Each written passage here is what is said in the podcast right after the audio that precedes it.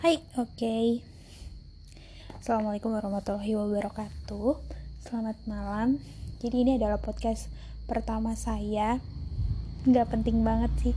Ada bunyi motor lewat juga, ada suara hujan. Ya udahlah ya. Uh, lagian ini podcast juga nggak berharap orang lain dengar yang pasti ini ngerekam untuk diri sendiri karena untuk belajar diri sendiri gitu ya kalau ada yang denger sih beruntung banget kalau nggak ada yang denger ya udah nanti didengerin sendiri. Oke hari ini 1 Juni 2021 hari ini bertepatan dengan hari Pancasila. Nah pas banget nih pas hari Pancasila. Aku juga mau belajar tentang Pancasila. Jadi untuk keperluan TWK yaitu tes wawasan kebangsaan. Ini nanti uh, tes buat CPNS ya. Ya karena insya Allah tahun ini saya mau ikutan CPNS jadi bingung mau belajarnya gimana jadi aku mau belajarnya dengan cara direkam nanti dengerin lagi gitu. Karena gabut juga jadi bikinnya di podcast dengan berisik suara uh, motor lewat. Apa itu namanya? Truk lewat suara hujan dan segala macamnya ya udah. Lanjut aja ya yang yang mau pertama dibahas itu tentang Pancasila. Oke. Sejarah lahirnya Pancasila. Bentar.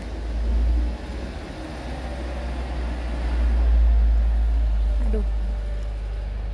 Alami banget ya suaranya. Oke, yang pertama dari sejarah lahirnya Pancasila uh, ini sebelumnya buku yang aku pakai itu adalah buku yang emang buat tes CPNS segitu aku belinya di Shopee waktu itu. Aku beli harganya 96.000 apa berapa ya kalau nggak salah.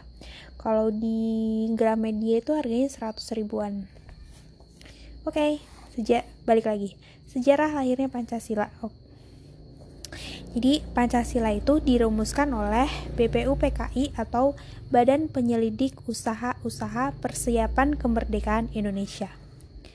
BPUPKI dibentuk pada tanggal 1 Maret 1945. Kalau dalam bahasa Jepang, BPUPKI itu disebut Dokuritsu Jumbi Chosakai.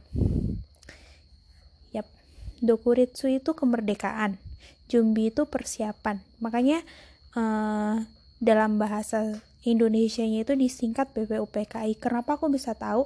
Soalnya kebetulan aku pernah tinggal di Jepang selama 2 tahun. Oke, balik lagi lanjut lagi. Ya. Anggota BPUPKI itu terdiri dari 62 orang. Maksud saya 62 orang Indonesia dan 7 orang perwakilan dari Jepang. Jadi totalnya itu ada 70 eh 69 mohon maaf jadi total ada 69 anggota 62 orang Indonesia dan 7 perwakilan dari Jepang BPUPKI diketua, diketuai oleh KRT Dr. KRT Rajiman Widyo Diningrat kalau wakilnya adalah RP Suroso dan orang Jepang yang bernama Ichibangase Yoshio. BPUPKI mengadakan dua kali sidang secara resmi dan sekali sidang tidak resmi. Jadi total sidang ada tiga kali ya. Resmi dua kali, yang tidak resmi itu ada satu kali. Sidang resmi pertama BPUPKI dilaksanakan pada tanggal 29 Mei sampai 1 Juni 1945 sidang pertama ini membahas dasar negara. Jadi dua, dari 29 Mei sampai 1 Juni itu fokus untuk membahas dasar negara gitu. Terus dalam rapat BPUPKI pada tanggal 29 Mei Mr. Muhammad Yamin mengemukakan pemikirannya tentang lima asas dasar negara. Ingat ya, tadi kan 29 Mei sampai 1 Juni itu mereka ngebahas tentang dasar negara. Nah, di sini uh, Muhammad Yamin dia uh, mengemukakan lima asas dasar negara. Yang pertama itu adalah peri kebangsaan, kedua peri kemanusiaan, ketiga peri ketuhanan, keempat peri kerakyatan, dan kelima kesejahteraan rakyat. Tadi 29 Mei. Kemudian Dua hari kemudian ya, tanggal 31 Mei 1945, Profesor Dr. Mr. Supomo SH juga mengemukakan lima asas tentang dasar negara. Yang pertama itu adalah persatuan, kedua kekeluargaan, ketiga keseimbangan lahir dan batin, keempat musyawarah, yang kelima adalah keadilan sosial. Oke.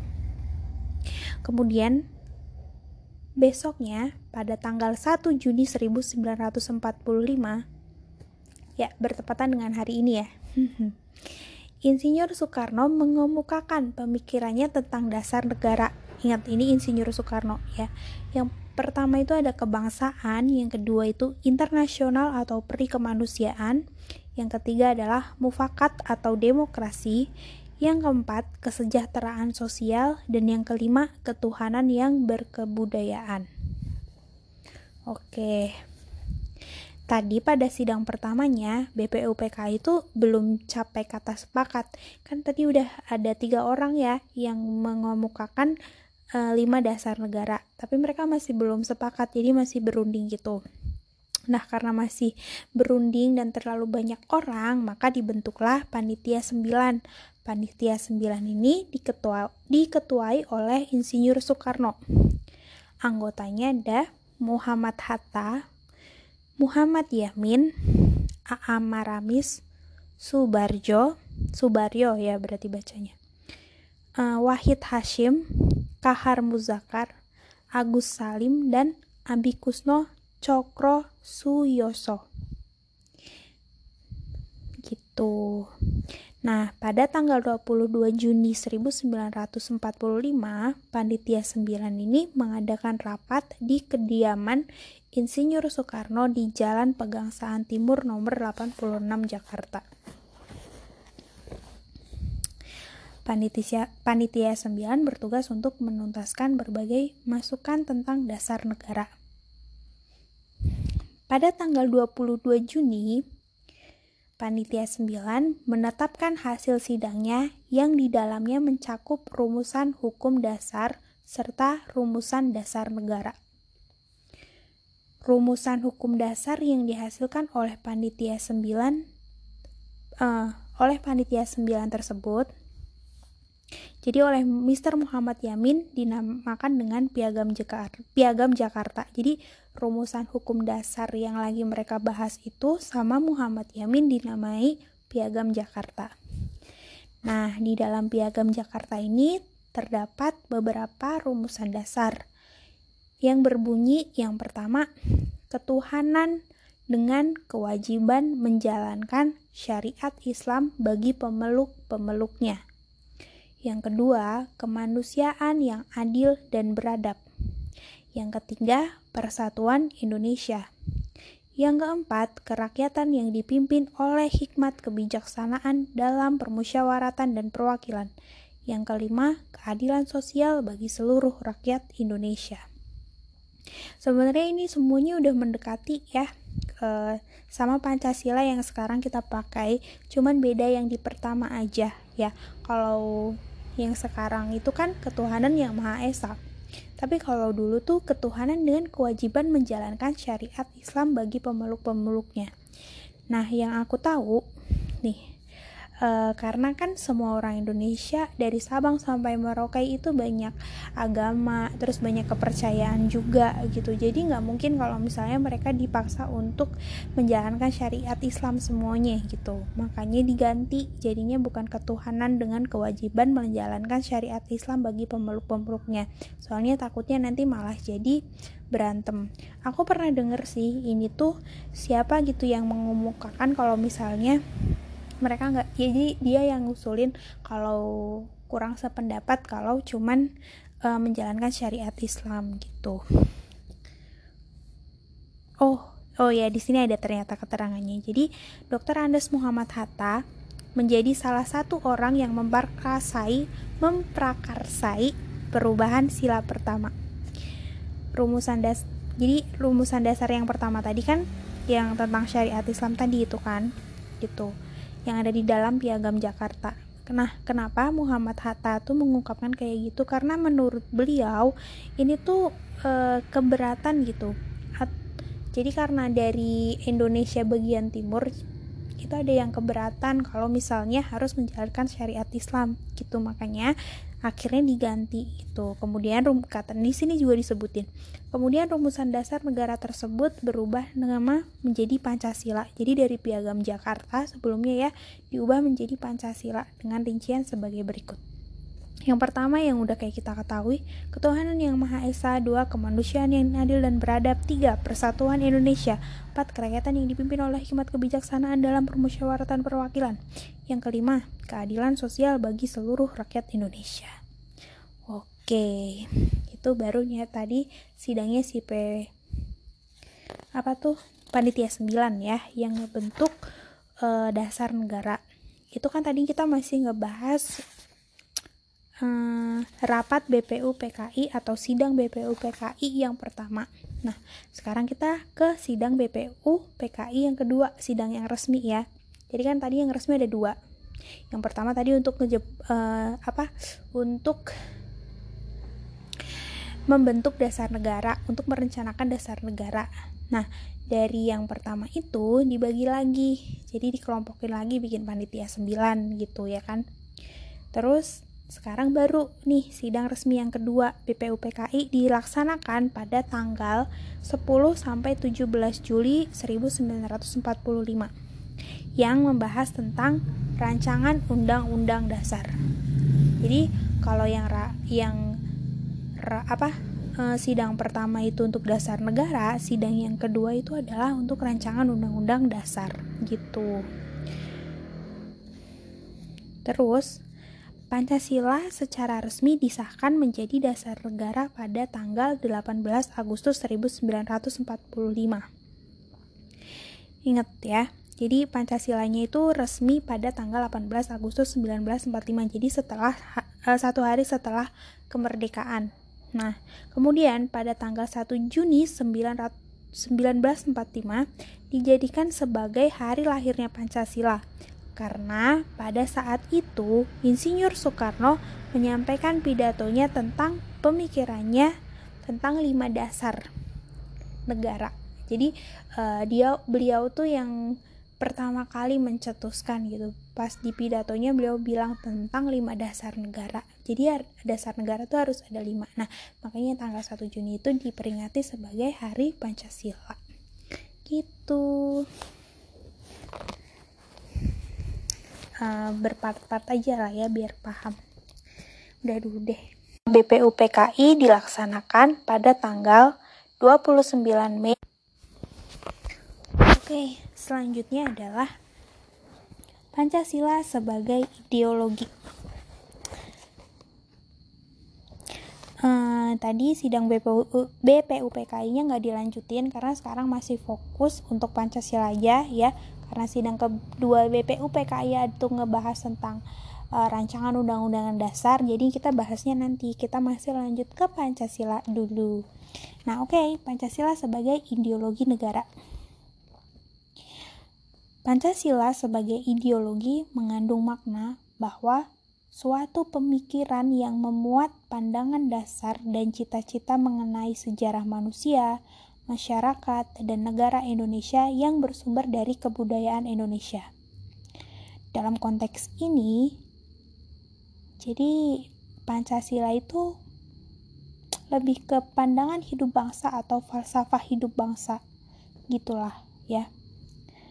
Nah, Pancasila sebagai ideologi negara mencakup ajaran tentang ketuhanan yang Maha Esa, kemanusiaan yang adil dan beradab, persatuan Indonesia, kerakyatan yang dipimpin oleh hikmat kebijaksanaan dalam permusyawaratan perwakilan dan keadilan sosial bagi seluruh rakyat Indonesia.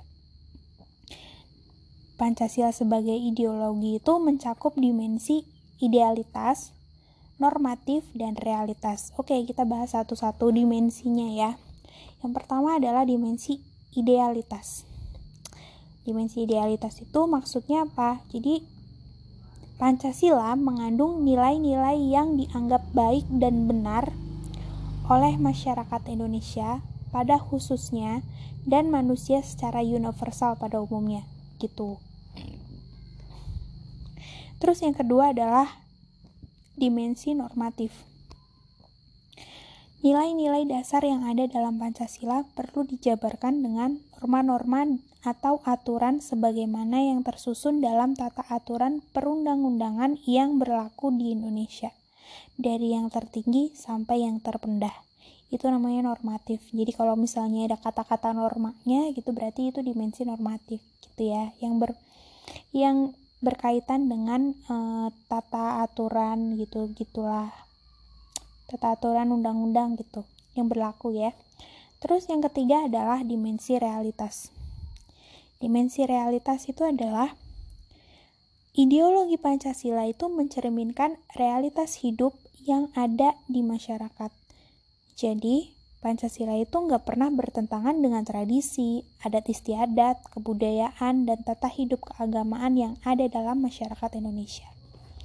Gitu. Jadi, tadi dimensi Pancasila sebagai ideologi negara itu ada tiga, idealitas, normatif, realitas. Ingat baik-baik ya, karena kadang soalnya suka muncul, kita nggak pernah tahu soal yang mana yang muncul ya.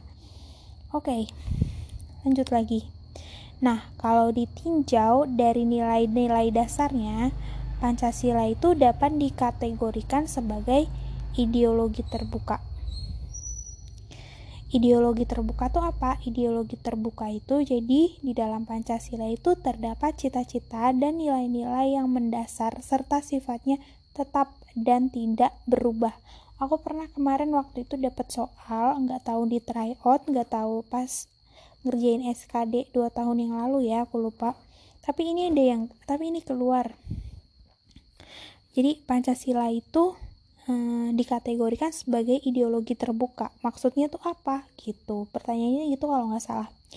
Ingat ya, jadi di sini kalau misalnya ideologi terbuka itu adalah jadi di dalam ideologi Pancasila itu terdapat cita-cita dan nilai-nilai yang mendasar serta sifatnya tetap nggak berubah gitu. Oke. Okay. Lanjut lagi ke poin berikutnya yaitu sistem nilai yang terdapat dalam Pancasila. Jadi nilai apa aja sih yang ada di dalam Pancasila tuh gitu.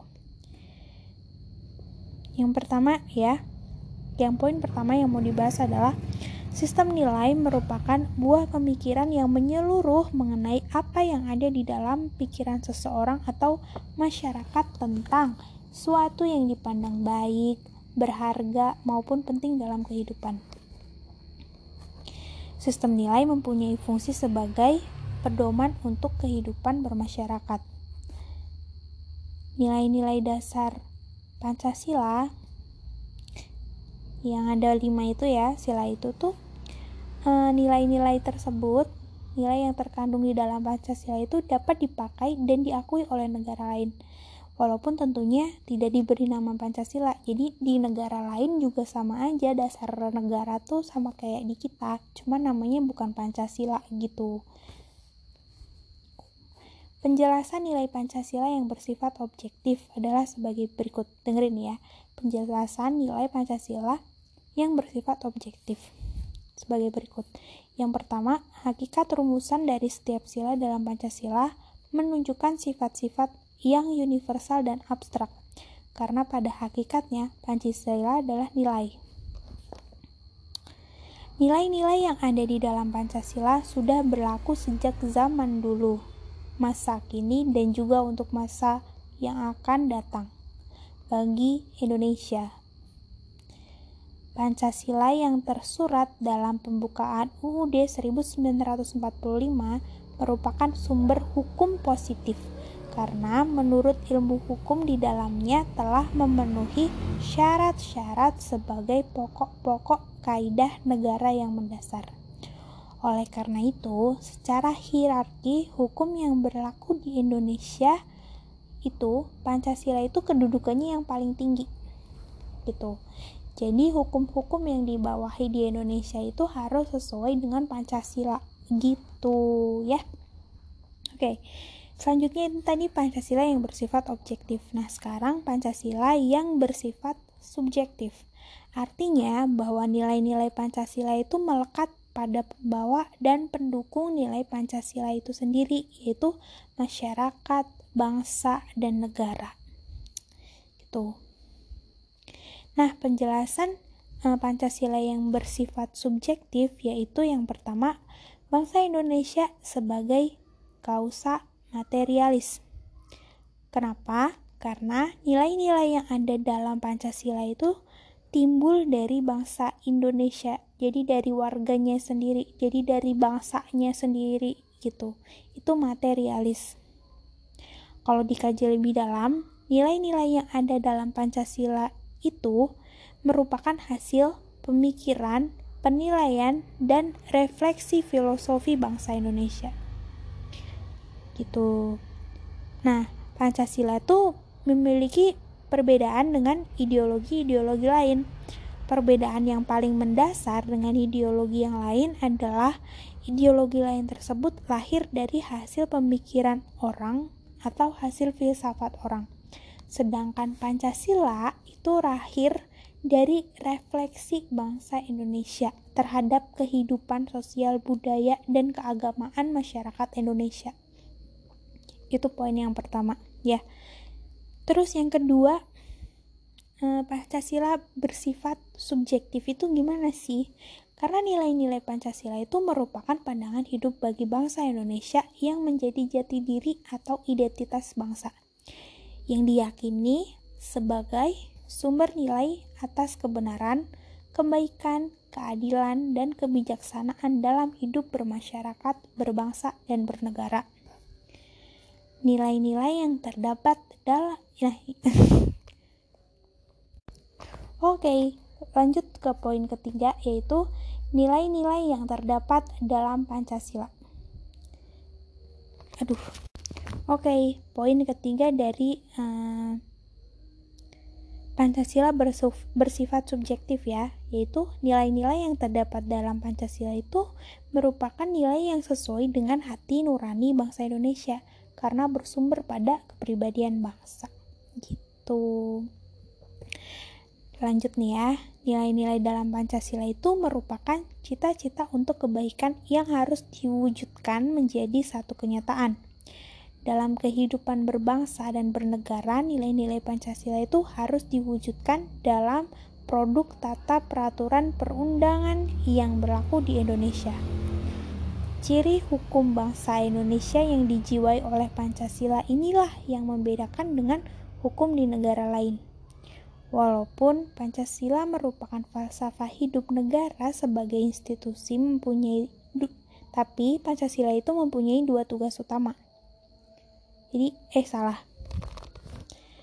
Walaupun Pancasila merupakan falsafah hidup, negara sebagai institusi mempunyai dua tugas utama, yaitu melindungi segenap dan seluruh warga negara. Salah satunya adalah membuat aturan hukum, yang kedua menciptakan kesejahteraan sosial. Nggak jelas banget, it's okay.